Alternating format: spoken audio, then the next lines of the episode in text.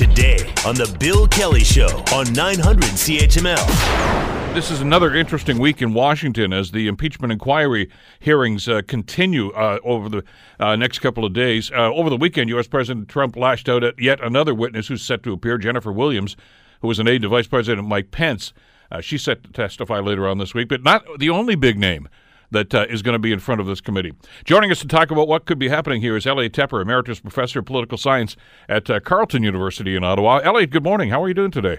I'm fine, Bill. Good. Uh, as always, watch the the Sunday morning political shows. Uh, it's amazing to, time after time to see the Republicans trotting out there one after another with the same talking points, uh, trying to justify uh, what Trump has been doing, especially with some of the tweets last week. But it's uh, becoming less and less credible, isn't it?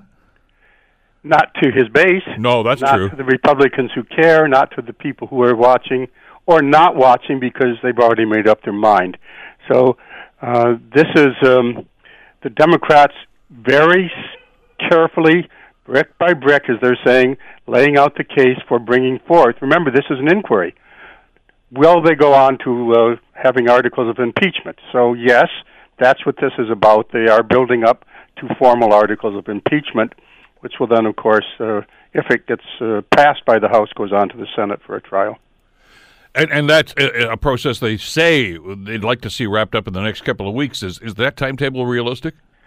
Nancy Pelosi, uh, as you, if you've been watching those shows, has gone on and said, "Well, we don't have a deadline. We don't have a timeline." She does not know. She says uh, the pressure is on them to, in fact, get this on through and and get it on up to the House, uh, through the House on up to the Senate, and have the Senate then uh, do whatever it's going to do, which we know is likely to reject the whole thing, and then they can all get back to the campaign trail uh, and use each side use the uh, this this uh, impeachment process to their own advantage to mobilize their base. What about public support for this, though, Elliot? I mean, as you say, them that's made up their minds aren't going to switch. That's, that's I don't think they're going to hear anything that could do that. But it's I think the stated principle here with the Democrats uh, is, is basically to those that may be sitting on the fence and not quite sure. In other words, if they can increase public support uh, with the population, not so much with the population of the Senate, uh, then maybe maybe a few of those people can sway their votes. Yes, going into this, the whole idea was, look, uh, the American public hasn't really focused on this. We are now going to show them, and once we show them in a medium, you know, TV and cable, uh, you can watch this. Then sufficient numbers of the public will finally focus in. They'll become convinced. They will begin to uh, solidify their opinions in favor uh, of the clear evidence as the Democrats see it. That would have to include, however, the Republican base. And that's a gamble that the Republican base would change enough, or enough of them would change their mind, that that would then free up the Republicans in the Senate to say, yes, uh, we, we do see that we can't get out of agreeing that a constitutional breach has taken place. However, um, there's a poll out that shows, in Politico, shows that 81% of the population says there's nothing they will hear that will change their mind. And only eight, either likely or probable, and only 10% who said we might be open to it.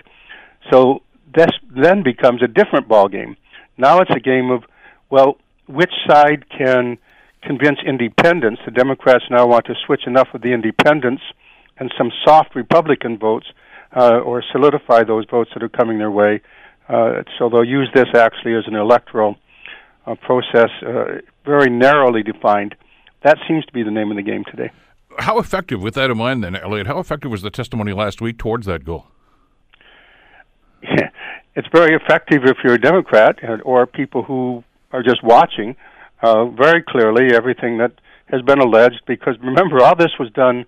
Uh, you and I have talked about this. The president himself said uh, but he first, we all got into this, remember, because a whistleblower uh, said, "Hey, I've heard some very disturbing things," and then the president himself releasing uh, uh, to the public a, a what he calls I don't know a summary of a transcript or something, not a transcript of a telephone call where he does tell the president of Ukraine, "I need a favor, though." so we have um, the president himself already laying out the grounds for a, a probable article of impeachment there.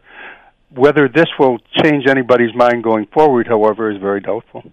Uh, I'm not a lawyer, uh, but as I was watching the testimony on Friday uh, with the live tweets that were going on, uh, and Adam Schiff, of course, the chairman of the committee, stopped the proceedings right in the middle of it to start reading some of the tweets, uh, suggesting rather strongly that uh, that Donald Trump was actually tampering with the witness in situations like that, which in itself is an impeachable offense, isn't it? Yes, yes, that's what the consensus is. That now, because there's other instances of attempts to intimidate witnesses, I mean, very blatant ones, including the including the whistleblower. I mean, they're really uh, Republicans are really out to out him.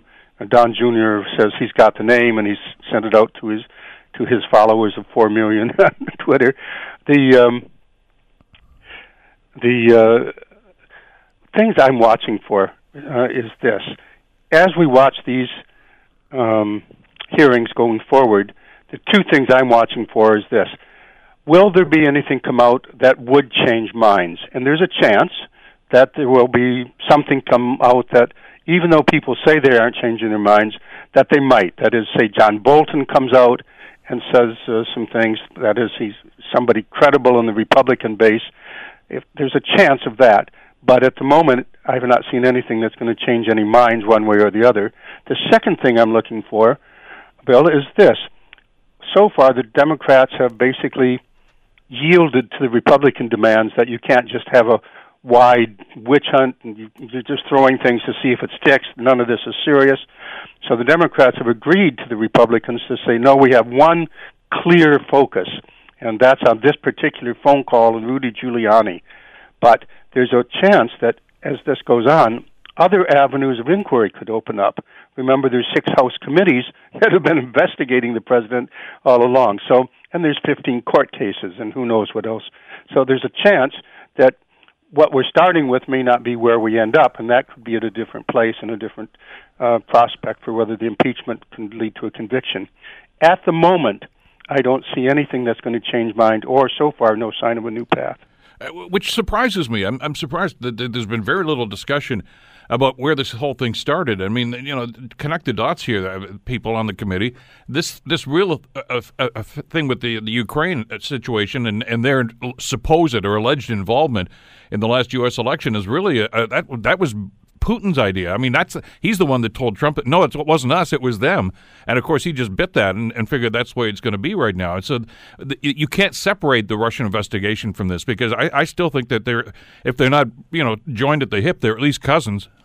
Well, the Democrats are now trying to make clear uh, what some of the people remember the professionals we're hearing from now the the State Department people, the people who have been involved professionally in their careers are doing testifying now uh, until Sondland, who's t- tomorrow night. But uh, what they've been saying in one way or another is that all of this benefits Putin. So that uh, let's see, I've got uh, Yanukovych's uh, Yanu, yeah, yeah, Yanovich uh, was uh, testifying, the ambassador who got fired. Mm-hmm. How is it that foreign corrupt interests can manipulate our government? Which countries' interests are served when the very corrupt behavior we've been criticizing is allowed to prevail? Such conduct undermines the U.S., exposes our friends, and widens the playing field for autocrats like President Putin. Now, she was a highly effective witness, and that's the one that was uh, tweeted against as she was testifying. So she's uh, she's articulating what the Democrats are now trying to highlight uh, repeatedly and, and, and correctly, I believe, that the only winner in all this is Putin. That Putin has really been manipulating Trump to manipulate the system, and all this goes back to the fact that Donald Trump uh, has, in his own mind and a lot of other minds, had the legitimacy of his election questioned all along because he only he only got there according to a lot of people and, and apparently in in Trump's own mind and he's worried about it he's only there because Putin cheated on his behalf. And and, and one of the concerns that is not being raised a lot but is in the background of all this is is anybody watching to see what Russia will do in the upcoming election Trump has always used a strategy, even from back to the time when he was just campaigning for the, the job in the first place, of, of simple phrases and catchphrases to try to, to apply uh, and I guess gain favor with his base. So it was it was crooked Hillary, of course, in the presidential right. campaign, and now it's never Trumpers. Uh, right. Anybody who testifies against him or in any way uh, starts to slag his administration, they're a never Trumper. They didn't want me to be president anyway, so this is all just scandalous. And it seems it seems to be resonating, Elliot. It is, and, and right now it's being turned on. And a, a senior aide to Vice President Pence, his his senior aide said uh, she's on his team, saying this was uh, seemed to me highly inappropriate and uh, and wrong, basically. And now she's being labeled a never Trumper. And remember, Pence's name starts to flit in and out of this. Uh, he may have been involved in the Rudy Giuliani uh, escapades uh, to undermine the American professionals in the field and to push the the line that this is really all uh, two things that Ukraine really is the source, not Russia is the source of election interference, and that's coming more into this term CrowdStrike you may have heard. Remember that what the President of the United States wanted out of Ukraine was two things. First is what everybody's talking about. You got to publicly announce you are going to be investigating my political opponent, and that's that's what the basis of the impeachment's about. The second thing he was under, he was after, was to, uh, and, and you alluded to this earlier, Bill, that Putin put in his mind that, that the Russians did ha- had nothing to do, didn't hack the DNC. It was actually somebody in the Ukraine, and this firm CrowdStrike is there. So he was pushing that also on uh, on Ukrainian uh, president to to investigate. What are we going to hear from Gordon Sondland, who's going to testify again in front of this committee this week, Elliot? Uh, t- first time, of course, in, in, in, his testimony in the Q&A, said that uh, he had little to no contact with Donald Trump at all, even though he, he gave about a million dollars, I guess, for the inauguration stuff. Then, of course, the story of the phone call came out uh, in that restaurant that he took on a on a an insecure, yes. unsecure phone. Uh, and, of course, Sutherland, oh, oh, that call. Yeah, yeah, that one's... Uh, uh, we don't know what he's going to say, or he's going to recant, or if he's got more information. Wh- where's this going to go? Well, also, we now have, uh, according to the Wall Street Journal reporting today, they have a whole lot of uh, texting back and forth. They've got documentary evidence to go with that the uh, reported phone call in the restaurant, which is important because it links the, him directly to yes, the president. There, yes. Uh, so we have the interesting case here where Roger Stone has just now been convicted and is going to jail. Uh, this probably weighs on the mind of anybody about to testify before Congress that lying to Congress can end you in very serious uh, legal jeopardy. We'll have to see how he handles that. He's already amended his statement once, as you pointed out, and then uh, he is in position to say, uh, "No, I, I, I'm not secondhand. This isn't hearsay. I'm the direct," because that's been the Republican line. Oh, this is all hearsay. Nobody involved was is, is testifying now. He's now we have somebody who's actively involved, the key actor actually, and he's along with Giuliani, and um, he's he's going to be in a very difficult situation. The Republicans on the committee will defend him to the degree possible, but the Democrats are going to go after him to clarify that yes, indeed, this was a direct order from the president.